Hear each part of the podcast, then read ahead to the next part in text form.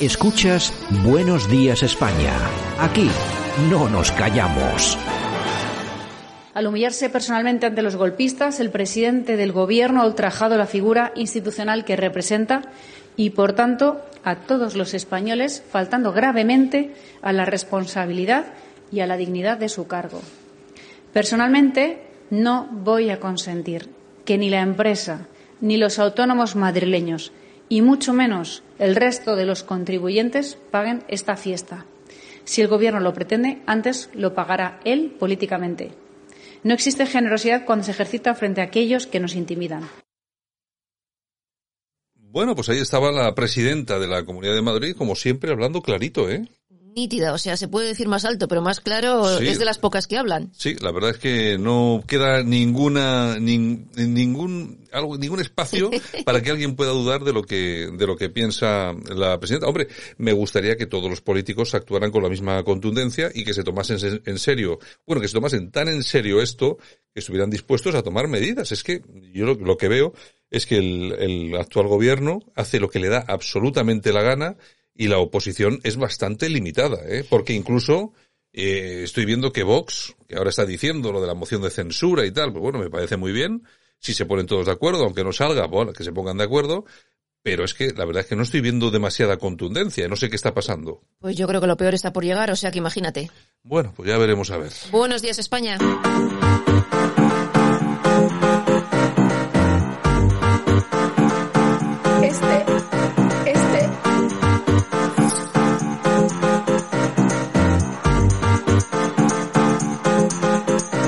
En Radio Cadena Española no nos cansamos. No nos cansamos de madrugar. No nos cansamos de contar la actualidad. No nos cansamos de decir las cosas claras. En fin, que no nos cansamos de tocar los temas más importantes. No nos cansamos. Este es el ministerio de todas las mujeres. De todas las mujeres. Bueno, pues aquí estamos, hoy es día 24 de junio 2021, cumpliendo con nuestra cita, como siempre, la que no falla ni un solo día, Yolanda Ceo, buenos días. Aquí estamos, para lo que haga falta. No, vamos, es que ni aunque le quite el transporte, viene andando. Vengo andando. Durante toda la noche viene andando. Si hace falta, sí, el caminito de Santiago hasta aquí. Bueno, ¿qué nos traes? Bueno, pues los indultados de Sánchez que ya han salido a la calle de la cárcel y amenazando, además, el Estado español debe ser condenado, ganaremos, es lo que han dicho los Jordis. Es que a mí, esto me resulta, es que parece una comedia, parece una comedia de estas baratas, porque, vamos a ver, les indulta el tipejo y encima los tíos salen de gallitos de la cárcel diciendo tienen que condenar al Estado español y que lo van a volver a hacer, pues que claro ellos que están en la línea de la independencia. Claro que sí, que es lo que han pactado con Sánchez. Hombre, claro, ellos, por eso te decía antes, lo peor está por llegar. Es que ellos lo hacen porque saben que pueden hacerlo. Pues otro cualquiera diría, mira, no abro la boca, me voy para mi casa, que no me quiero volver a la cárcel, pero esto sí lo hacen porque están bien regados económicamente, claro, y porque tienen seguramente papelotes escritos, pero es que estos escritos y firmados. Estos socialistas, estos del PSOE actual, como Zapatero y este señor y don Pedro, un fraude, estos acostumbran a firmar acuerdos, o sea, ojalá veamos los de ETA y todo esto, ¿no? Pero desde luego también me gustaría ver los que ha firmado con los separatistas catalanes. Efectivamente, bueno, y ya ha salido Otegi pidiéndole a Sánchez que, oye, todos los presos de la calle, de ETA tienen que salir a la calle. Claro, o sea hombre, ya que están pidiendo unos, pues tendrán que pedir los demás. Todos. Es que no sé, vamos a ver, si alguien se estira los pelos, no sé por qué. Porque ya era de suponer que si unos consiguen una cosa, los otros van a ir rápidamente a pedir la otra. Bueno. Exactamente. En fin. Bueno, y los bares que no encuentran camareros. En Almería hay 40.000 personas cobrando prestaciones, de las cuales 6.000 son de hostelería. Y oye, que no quieren currar. Pues hombre, vamos a ver. Hay dos cosas aquí que tenemos que tener en cuenta. Una, para ser camarero hay que saber ser camarero. Efectivamente. Ahora, si tú eres camarero, estás cobrando una prestación y no te sale del higo trabajar, te quitamos la prestación. Claro. Es que esto funciona. Debería ser así. Claro, es que esto funciona así. Es que no puede ser. No puede ser. Hombre, lo que pasa que yo también entiendo a mucha gente, a muchos trabajadores españoles que dicen, me están dando la prestación, no sé, de lo que sea. Es que me pongo a trabajar para cobrar, prácticamente igual. Prácticamente lo mismo, y encima tengo que estar bien, tengo que estar sirviendo cervezas a ilegales que cobran una paguita, y que vienen aquí a tomar las cacharras aquí al bar. Y tengo que estar 8 horas de pie para servirles a estos señores que viven a cuenta de mis impuestos. Pues las cervecitas. Pues seguimos con las paguitas. Claro, es la pescadilla que se come la cola, y esto es lo que está alimentando el actual gobierno. Pero va a haber un momento que no va a haber dinero, ni paguitas, ¿eh? Hombre, y encima ahora nos dicen, que el otro día nos decía el ministro, que en España hacen falta 250, bueno, el ministro, Ábalos, que hacían falta en España 250.000 inmigrantes al año hasta el año no sé qué, es decir, hasta llegar a los 2 millones y medio. Pero vamos a ver, señores, ¿para qué queremos 250.000 inmigrantes más al año si tenemos 6 millones de parados? O sea, póngales a trabajar. Claro, ¿no sería mejor buscar trabajo a la gente que ya está aquí, a los españoles que están aquí? Y si, oye, todos los españoles están trabajando, pues los inmigrantes que están aquí también hay que darles trabajo. Pero ¿para qué traer más? Es que ustedes nos están metiendo en una envolvente que a ver luego cómo vamos a salir de ello. Porque claro, aquí hay una cosa que está muy clara.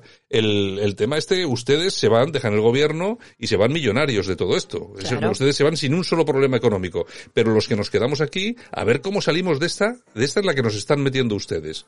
Claro. A ver cómo salimos. ¿Tú crees que vamos a salir? ¿Tú crees que vamos a salir? No lo sé yo. Siendo optimista. No lo sé yo. Bueno, zasca a Jesús Calleja. Resulta que publica un tuit pidiendo al doctor César Carballo, experto en pandemias, más optimismo y, oye, que no hay que asustar a la gente con el tema del COVID, ¿no? Y entonces, claro, le ha respondido el doctor diciéndole que ser optimistas nos ha costado 4 olas de COVID, miles de muertos y, hombre, que sé preparar escenarios para las catástrofes. Sí, claro, es que este es el país. Esto es como cuando ve usted a 4 señores viendo las obras, que parece que son todos ingenieros. Aquí el que todo sabe. Cuando hay las obras en un portal de una casa, siempre hay un vecino que es arquitecto, o sea, sí, siempre sabe más. Eso que el lo has de, puesto mal. Pues bueno, pues lo mismo ocurre con esto, con estos listos, el Calleja este. Oye, habrá que decirle al Calleja cómo tiene que hacer su programa. Claro, el Calleja este que se dedica a viajar por el mundo y tal y cual, que a mí no me gusta en absoluto. Pero bueno, tampoco voy a ir a decirle yo qué es lo que tiene que hacer a su trabajo. Pues eso, cállate la boca. Y no digas a los expertos. Claro, y deja a los expertos decir lo que les dé la gana. Vamos, digo yo, parece. Sería lo más normal. Bueno, PSOE y Ciudadanos necesitarán el apoyo de Podemos para gobernar en Jaén. 3 concejales de Ciudadanos han abandonado el partido por el tema de los indultos. Y bueno, pues ahora parece ser que... Pero vamos a ver, pero han abandonado... Si son de Ciudadanos, no han abandonado por el tema. Sí, pero están gobernando con PSOE. Vale, y les han quitado el apoyo. Por el tema de los indultos. Muy bien hecho. Oye, mira, pues esto es una cosita, es una cosa... Javier, danos un aplauso, por favor, danos un aplausito. A los de Jaén. Vale, a los de Jaén solo, porque... Sí, señor. El resto Jaén sigue hablando, pero sin más, ¿eh? Bueno. O sea, bueno, y asociaciones civiles catalanas que se unen por primera vez en un acto en defensa de la Constitución. Y entre ellos está Convivencia Cívica Catalana, Impulso Ciudadano, España y Catalans, en fin. Voy a decir más. 7. Vamos a ver, yo el problema que hay en Cataluña es el separatismo, luego otro grave problema es cómo se ha alimentado ese separatismo desde Madrid, y luego que hay una parte de los catalanes que se sienten españoles que se movilizan de forma, pues eso, muy, muy, muy, muy extraña y muy rara. Es decir, que bueno, hay veces que sí, que hay gente que, como aquella manifestación, incluso en la que habló Borrell, fíjate tú. Aquello cayó en el olvido. Pero eso cae en el olvido, vamos a ver. Y luego, uniéndose estas asociaciones, que, vamos a ver, yo creo que, bueno, ellos lo hacen porque creen de verdad que hay que hacerlo y yo estoy con ello, ¿no? Pero es que de verdad yo creo que no ayuda. Vamos a ver, te lo digo sinceramente, y con esto no quiero quitarle mérito a nadie. Pero a mí me parece que no ayuda que se movilicen todas las asociaciones y que salgan 600 personas a la calle. Exactamente. Porque la imagen que se da es de una debilidad de tal calibre que, vamos, que aquí aplauden con las orejas todos los separatistas. Vamos a ver, ¿salir a la calle está bien? Claro que está bien salir a la calle, pero con unos mínimos. A mí no me vale de nada, como el otro día veía yo un vídeo de Roberto Maquero, que se reía de unos que habían aparecido en Colón, que era del Partido Comunista no sé qué, que eran 3 personas con una pancarta. Vamos a ver, usted, es que pues me parece bien, pero no vaya a hacer el ridículo. Efectivamente. Y en cuanto a este tipo de cosas, a mí me parece que la gente que sale es gente muy bien intencionada, gente que tiene mucho valor, gente que seguramente es muy patriota, pero... Vamos a ver, tenemos que considerar lo contrario. Frente a lo que está haciendo esta gente, que salgan 200 personas a la calle, la verdad es que es dar una imagen patética. Y lo que yo digo, eso tenía que estar perfectamente impulsado por los partidos políticos constitucionalistas, que tampoco lo hacen ninguno, ni PP, ni Ciudadanos, ni Vox. Y así nos va. Porque aquí cada uno, los partidos políticos en el tema de Cataluña, cada uno que quiera llevarse sus votitos. Llegar a la Generalitat, no sé qué, para que al Parlamento, y así lo están haciendo. Y por eso siempre se ha llevado mal, y así estamos. A río revuelto, ganancia de pescadores. Bueno, pues si te parece, vamos a ir con una cosita que nos duele muchísimo. Aquí estamos como cada mañana con el precio justo, cómo nos mete el gobierno la mano en el bolsillo. En esta ocasión, ¿cuánto nos ha costado el viaje de Sánchez al liceo para hablar de los famosos indultos? 20.000 euros. 20.000 euros que se han gastado para reírse de todos los españoles en Barcelona. Así nos va. Viaje, ida y vuelta del señor Sánchez, 6 vuelos en helicóptero y 2 en Falcón. Bueno, 20.000. Me parece barato, ¿eh? Oye, ¿no podían ir en el tren este, cómo se llama? El hablo. Sí, que hablo. Es que a 7 euros. Pues oye, pero a mí me parece todavía barato, ¿eh? Con tanto Falcón y tal, 20.000 euros. De verdad. Me parece poco dinero. Esto no tiene nombre, señores. ¿Qué más? En fin, bueno, y Carmen Calvo le dice a Vox que el fascismo lleva 200 años repartiendo carnés de nación. Esto es impresionante, señores. Vamos a ver, a mí lo que me preocupa es la ignorancia. Vamos a ver, el fascismo hace 200 años.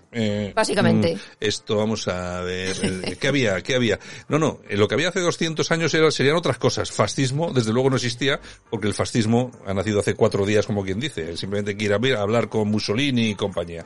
En España, si alguien quiere decir que ha habido fascismo con Franco, pues bueno, vale, pues que lo diga, 40 años. Pero díganme ustedes ahora, por favor, ¿dónde están los fascistas? Es que no hay, es que es mentira, es que es falso. O sea, es que no hay, en España no hay de eso.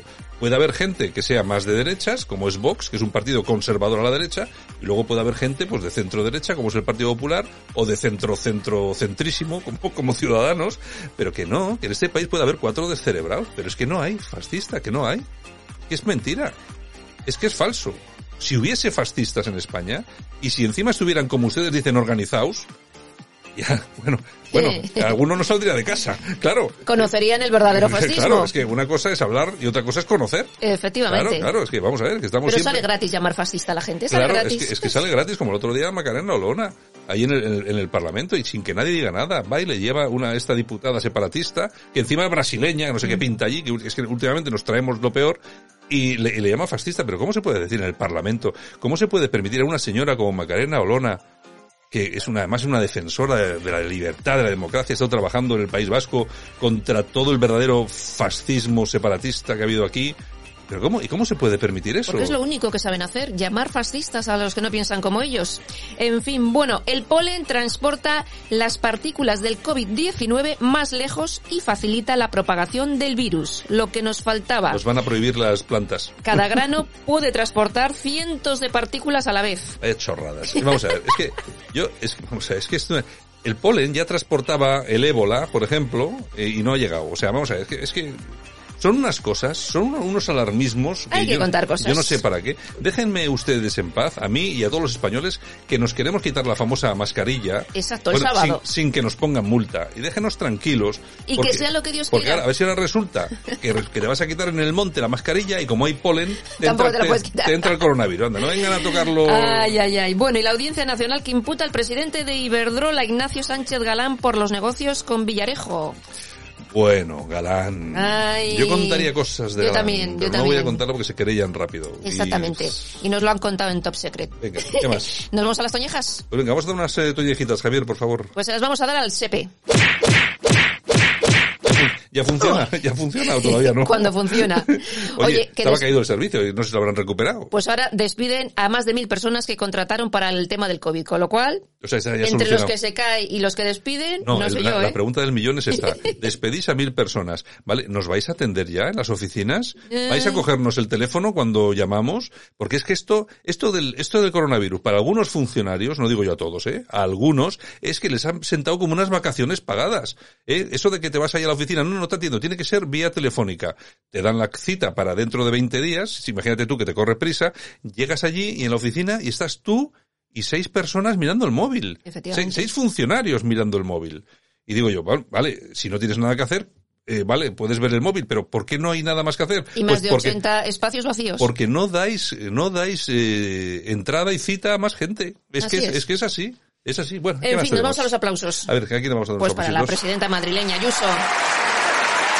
Ayuso, aplausos. Por lo que nos ha contado antes sobre los... Bueno, me parece muy bien. Está en su sitio, es su posición. Además, yo pienso que todo el mundo espera que Ayuso sea y hable de esta forma contundente. Y ya te digo, no sé, vamos a ver qué es lo que pasa con Casado y compañía, no sé. Yo creo que hay mucha gente esperando que también dé un mensaje bastante más duro de lo que ha dado hasta ahora, digo yo.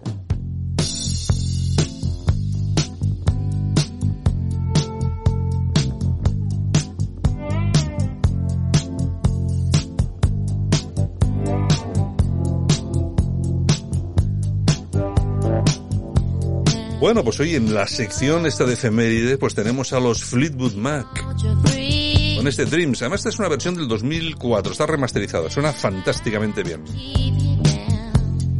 Pero tú fíjate, si está remasterizada en el 2004, o sea, imagínate tú, muchos de nuestros oyentes que tienen 18 años no habían nacido. En fin, bueno, que Yolanda, que estabas sin micrófono, ¿no? ¿Me tapáis? Ay, de verdad, eso no puede ser. Claro, de verdad. A ver si la silencias un poco. Sí. En fin, bueno, tal día como hoy, pero del año 1942, nacía Mick Fleetwood, batería y fundador de Fleetwood Mac, cumple 79 años. Bueno, 79 años y yo creo que tienen muchos temas como este Dreams, tienen más, ¿eh? Muchos. Pero que son verdaderos iconos de la música. Efectivamente, de los 80, yo no digo nada. Y también tal día como hoy, pero del año 1901, el gran artista Pablo Picasso expone por primera vez en París. Tenía 20 años. Faltaba poco ya para que se inventase lo de Guernica. Esto del Guernica que dicen que basado en el famoso bombardeo, todo mentira. O sea, pues ya te lo habían encargado antes y tal. Pero bueno, sí. Queda bien contarlo. Muy típico, muy típico. Así es. Bueno, y también tal día como hoy, pero el año 1932, nace el torero Antonio Chenel Antoñete. Hombre, Antoñete. Yo, fíjate, este volvió a los ruedos, pero ya volvió con una edad a los ruedos. Sí. Yo creo que tenía un poco de miedo el hombre también. Yo me acuerdo. ¿Él o el toro? No sé. Yo le tenía el toro a él. No sé, te digo, eso, gente, hombre, es que no sé, yo si es por el dinero o es por... No, eso no sé por qué, Ay. Bueno, y también tal día como hoy, pero del año 1987, nace el futbolista Leo Messi, cumple 34 años. Ay, Leo Messi, yo es que no voy a decir nada porque yo sé que tenemos muchos oyentes catalanes que les gusta mucho Messi, pero es que hombre, tampoco es que me haga mucha gracia Ronaldo, también hay que decirlo, pero es que Messi es que no puedo. Bueno, y tal día como hoy también, pero del año 1910 se funda la compañía automovilística Alfa Romeo. ¿A qué cosa fae con el Alfa Romeo? ¿Eh? Bueno, pues nos vamos al año 1935, si te parece, porque tal día como hoy, pero de ese año, fallece otro grande, el rey del tango, Carlos Gardel. Hombre, mira, hoy teníamos que haber puesto un tango. A mí, fíjate, a mí me gustaba, yo no era un grupo, creo que era un dúo español, también de los 80, que hacían tangos, que creo que se llamaban Malevaje. Efectivamente. Malevaje, y yo creo que me gustaba muchísimo. Luego, si quieres para el corazón, le digo a Javier, y ponemos un tango de Malevaje. Pues fenomenal. ¿Qué más tenemos? Hemos terminado por hoy. Luego volvemos con el corazón. Vale, hasta luego.